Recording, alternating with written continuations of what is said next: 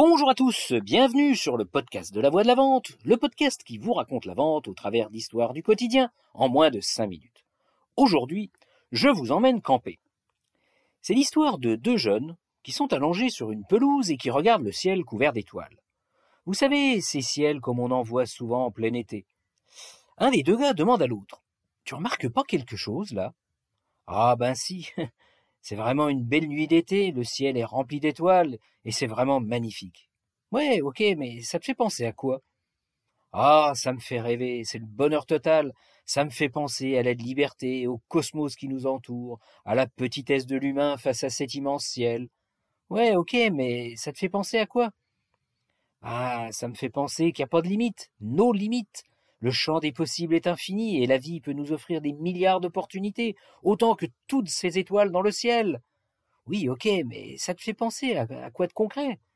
Oh, mais tu me gonfles à la fin avec ta question à répétition. Je sais pas, moi. On va peut-être voir une étoile filante, et ça c'est génial, parce que ça porte bonheur, une étoile filante. Oui, c'est ça, on va voir une étoile filante qui va nous envoyer un message. Ah, ok, ouais, ouais, c'est ça, d'accord.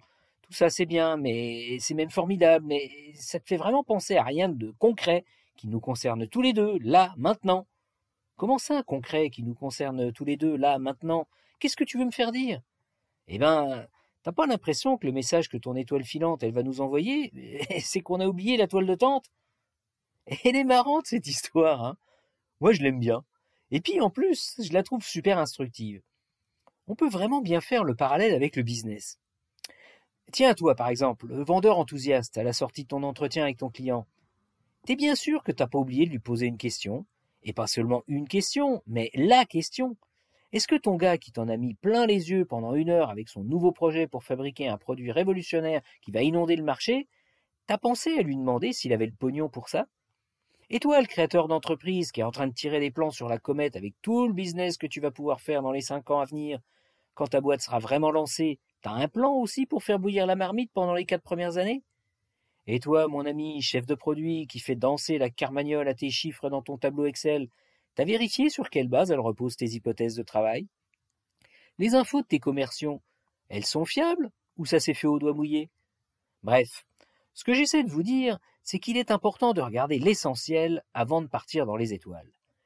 Et le gars qui vous raconte ça, ah ben, je peux vous dire qu'il en a construit des châteaux en Espagne. Aujourd'hui, avec le je me dis que j'aurais vraiment pu gagner beaucoup de temps, économiser plein d'énergie et perdu beaucoup moins d'argent si j'avais mieux su faire ça. Vous pouvez me croire sur parole. Même si je suis pas un fan des grands groupes, il faut quand même leur reconnaître un truc, ils savent durer. Et ça, on n'y arrive pas par hasard. On n'y arrive pas en faisant un coup. Ça se construit. Et ça se construit chaque jour. Et chaque jour, moi, dans mon business d'aujourd'hui, je me pose les trois mêmes questions. Quelle valeur ajoutée est-ce que j'apporte au marché? Qu'est-ce qui fait qu'un prospect va me faire confiance? Et qu'est-ce que je dois faire pour garder mes clients? Et ces questions, eh ben on y répond en y mettant les mains dans le cambouis, en ayant les sens aux aguets et en regardant la réalité en face, droit dans les yeux, ici et maintenant. Alors, mes amis, je vais vous donner un petit exercice.